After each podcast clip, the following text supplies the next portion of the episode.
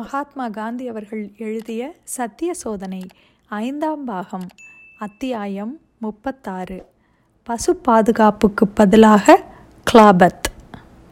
பாஞ்சாலத்தில் நடந்த அட்டூழியங்களை தற்சமயத்திற்கு நாம் நிறுத்திவிட்டு மற்ற விஷயங்களை கவனிக்க வேண்டும்.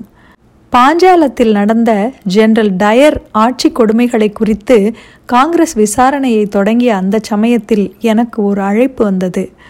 கிளாபத் பிரச்சனையை குறித்து ஆலோசிப்பதற்காக டெல்லியில் நடக்கவிருந்த ஹிந்து முஸ்லீம் கூட்டு மகாநாட்டிற்கு வருமாறு என்னை அழைத்திருந்தார்கள்.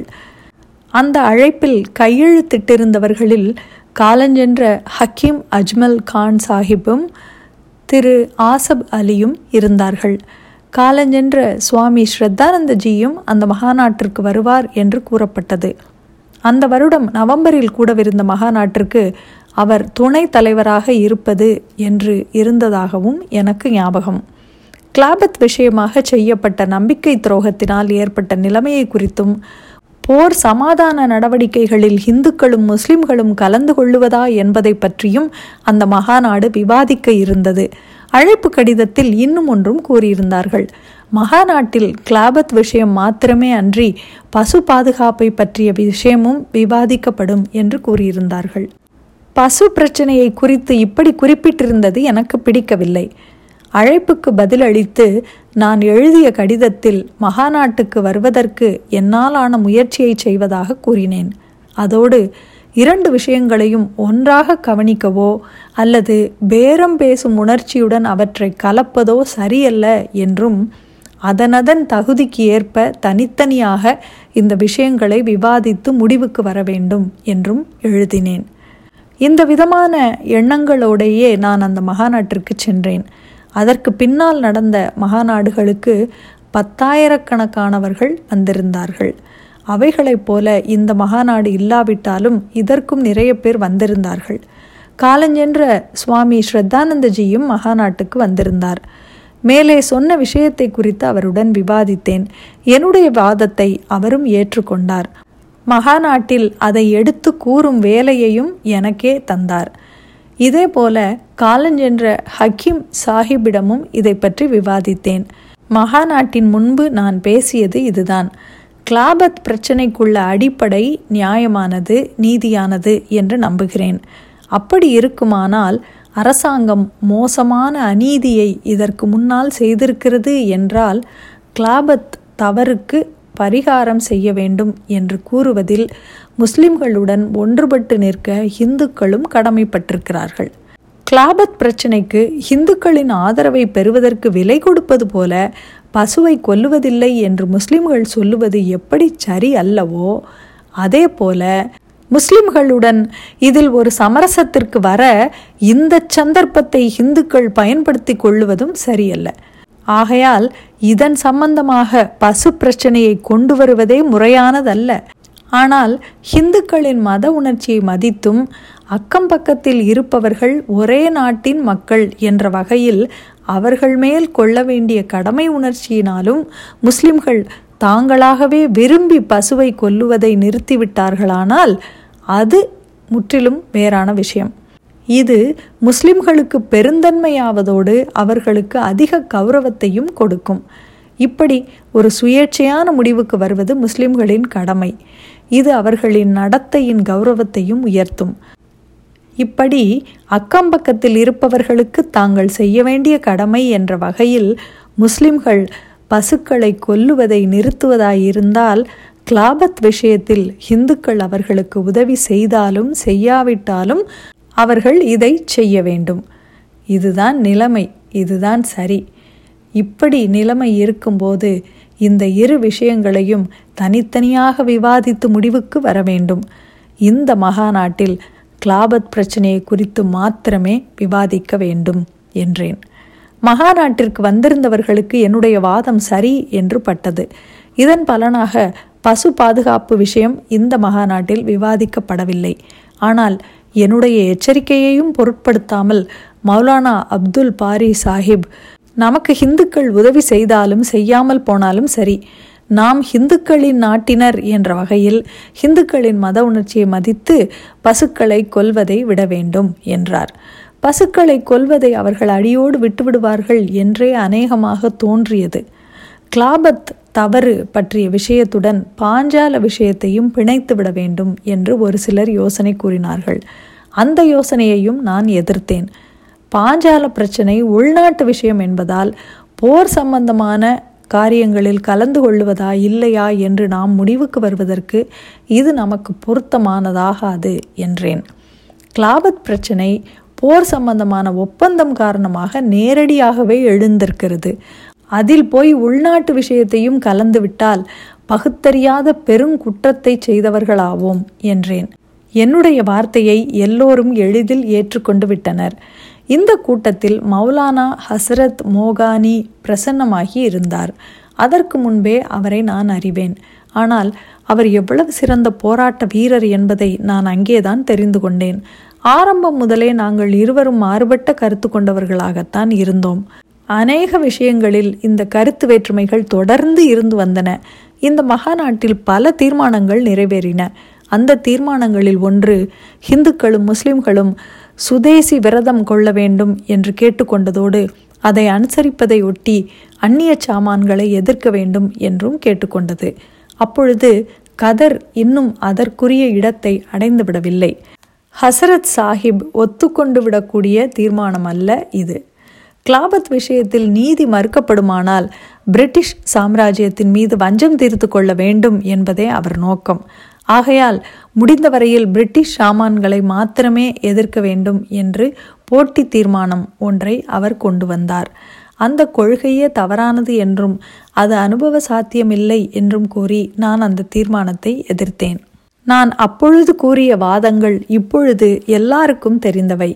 அஹிம்சையை பற்றிய என் கருத்துக்களையும் மகாநாட்டில் கூறினேன். நான் கூறிய வாதங்கள் கூட்டத்தில் இருந்தோரின் உள்ளங்களை மிகவும் கவர்ந்தன என்பதை கண்டேன்.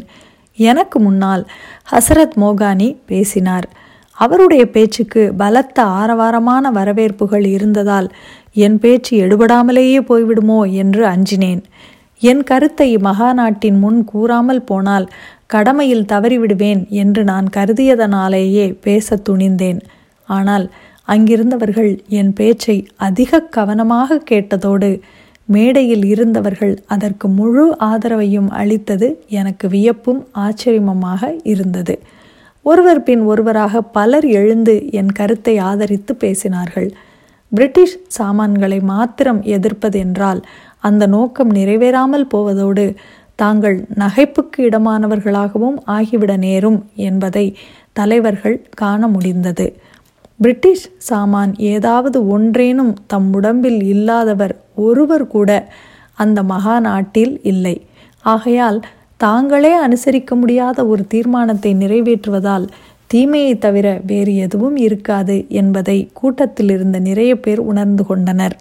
அந்நிய துணியை எதிர்ப்பது என்பது மாத்திரம் நமக்கு திருப்தி அளித்துவிட முடியாது. ஏனென்றால் அந்நிய துணியை நாம் சரியானபடி எதிர்ப்பதற்கு நமக்கு தேவையான சுதேசி துணிகளை நாமே தயாரித்து கொள்ள இவ்வளவு காலம் பிடிக்கும் என்பதை யாரால் சொல்ல முடியும்? பிரிட்டிஷாரை உடனே பாதிக்கக்கூடிய ஏதாவது ஒன்று நமக்கு வேண்டும்.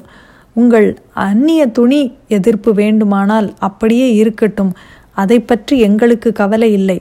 ஆனால் அதோடு அதைவிட வேகமான ஒன்றையும் எங்களுக்கு கொடுங்கள் என்று மௌலானா ஹசரத் மோகானி பேசினார். அவர் பேச்சை நான் கேட்டுக்கொண்டிருந்த போதே அந்நிய துணியை எதிர்ப்பது என்பதற்கு மேலாக மற்றொரு புதிய திட்டம் அவசியம் வேண்டும் என்பதை உணர்ந்தேன். அந்நிய துணியை உடனே எதிர்த்து விடுவது என்பது அந்த சமயத்தில் அசாத்தியமானது என்றும் எனக்கு தோன்றியது. நாம் விரும்பினால் நமது துணி தேவைக்கு போதுமான துணி முழுவதற்கும் வேண்டிய கதரை நாமே உற்பத்தி செய்ய முடியும் என்பது எனக்கு அப்பொழுது தெரியாது. இதை பின்னால் தான் கண்டுபிடித்தேன். மேலும் அந்நிய துணி எதிர்ப்பிற்கு ஆலைகளை மாத்திரம் நம்பி இருந்தால் நாம் ஏமாற்றப்பட்டு விடுவோம் என்பதை அப்பொழுதே நான் அறிவேன். மௌலானா தமது பேச்சை முடித்த சமயத்தில் நான் இன்னும் இந்த மனக்குழப்பத்திலேயே இருந்து வந்தேன். பேசுவதற்கு எனக்கு ஹிந்தி அல்லது உருது மொழியில் தக்க சொற்கள் அகப்படாமல் இருந்தது பெரிய இடையூறாக இருந்தது. முக்கியமாக வடநாட்டு முஸ்லிம்களை கொண்ட ஒரு கூட்டத்தின் முன்பு விவாதங்களோடு கூடிய பேச்சை நான் செய்ய நேர்ந்தது இதுவே முதல் தடவையாகும். கல்கத்தாவில் முஸ்லீம் லீக் கூட்டத்தில் நான் உருதுவில் பேசியிருக்கிறேன். ஆனால் அங்கே பேசியது சில நிமிடங்கள்தான். அதோடு உணர்ச்சியோடு கூடிய ஒரு கோரிக்கையை அங்கே கூடியிருந்தவருக்கு வெளியிடுவதே அந்த பேச்சின் நோக்கம். அதற்கு நேர்மாறாக இங்கே விரோதமான கூட்டத்தினர் அல்ல என்றாலும் குற்றம் குறை கண்டுபிடிக்கக்கூடியதான ஒரு கூட்டத்தை சமாளிக்க வேண்டியிருந்தது. அவர்களுக்கு என் கருத்தை விளக்கி கூறி அவர்களை ஒப்புக்கொள்ளச் செய்ய வேண்டியும் இருந்தது. ஆனால் எனக்கு இருந்து வந்த சங்கோஜத்தை எல்லாம் முன்பே விட்டுவிட்டேன். குற்றமற்ற நாசுக்கான டெல்லி உருதுவில் பேசுவதற்காக நான் அங்கே போகவில்லை. ஆனால் எனக்கு தெரிந்த அரைக்குறை ஹிந்தியில் என் கருத்துக்களை தெரிவிப்பதற்காகவே அங்கே சென்றேன். இதில் நான் வெற்றியும் பெற்றேன். ஹிந்தி உருது மாத்திரமே இந்தியாவின் பொது மொழியாக இருக்க முடியும் என்ற உண்மைக்கு இந்த கூட்டம் எனக்கு நேரடியான சாட்சியாக இருந்தது. கூட்டத்தில் இருந்தவர்களின் மனத்தை நான் எவ்வளவு தூரம் கவர்ந்தேனோ அதே போல நான் ஆங்கிலத்தில் பேசியிருந்தால் கவர்ந்திருக்க முடியாது. மௌலானா தமது சவாலை வெளியிட வேண்டியதன் அவசியத்தை உணர்ந்திருக்கவும் மாட்டார். அப்படியே அவர் வெளியிட்டிருந்தாலும் அதை பெரிதாக நான் எடுத்து கொண்டிருக்க மாட்டேன். புதிய கருத்தை எடுத்துச் சொல்வதற்கு வேண்டிய ஹிந்தி அல்லது உருது சொற்கள் எனக்கு அகப்படவில்லை. இது ஓரளவுக்கு எனக்கு கஷ்டமாகத்தான் இருந்தது. கடைசியாக அந்த கருத்தை நான் கோஆபரேஷன், அதாவது ஒத்துழையாமை என்ற ஆங்கில சொல்லால் விவரித்தேன். முதன் முதலாக இந்த கூட்டத்திலேயே இந்த சொல்லை நான் உபயோகித்தேன். மௌலானா பேசிக்கொண்டிருக்கும் போதே எனக்கு ஓர் எண்ணம் தோன்றியது. அரசாங்கத்தை ஆயுதங்களை கொண்டு எதிர்ப்பது என்பது சாத்தியமில்லாதது, விரும்பத்தக்கதும் அல்ல. என்றால் அநேகமான காரியங்களில் அந்த அரசாங்கத்துடன் அவர் ஒத்துழைத்து கொண்டிருக்கும் போது சரியானபடி அதை எதிர்ப்பது என்று அவர் பேசிக்கொண்டிருப்பது வீண் காரியம் என்று எண்ணினேன். ஆகையால் அந்த அரசாங்கத்துடன் ஒத்துழைக்காமல் இருந்து விடுவது ஒன்றே அதற்கு உண்மையான எதிர்ப்பாகும் என்றும் எனக்கு தோன்றியது. இப்படி ஒத்துழையாமை என்ற சொல்லை பயன்படுத்தினேன். ஆனால் அந்த சொல்லில் அடங்கியுள்ள அநேக விளைவுகளை குறித்து அப்பொழுது எனக்கு தெளிவான கருத்து எதுவும் இல்லை. ஆகையால் நான் விவரங்களை பற்றி கவனிக்கவே இல்லை. பின் வருமாறு மாத்திரம் சொன்னேன். முஸ்லிம்கள் மிக முக்கியமான தீர்மானத்தை நிறைவேற்றியிருக்கிறார்கள். போர் சமாதான ஒப்பந்தங்கள் அவர்களுக்கு சாதகமில்லாதவைகளாக இருக்குமானால் ஆண்டவன் அதை தவிர்ப்பாராக. அரசாங்கத்துடன் ஒத்துழைப்பதை அவர்கள் நிறுத்திவிடுவார்கள். இப்படி ஒத்துழைப்பை நிறுத்திவிடுவது மக்களுக்குள்ள பறிக்க முடியாத ஓர் உரிமை ஆகும்.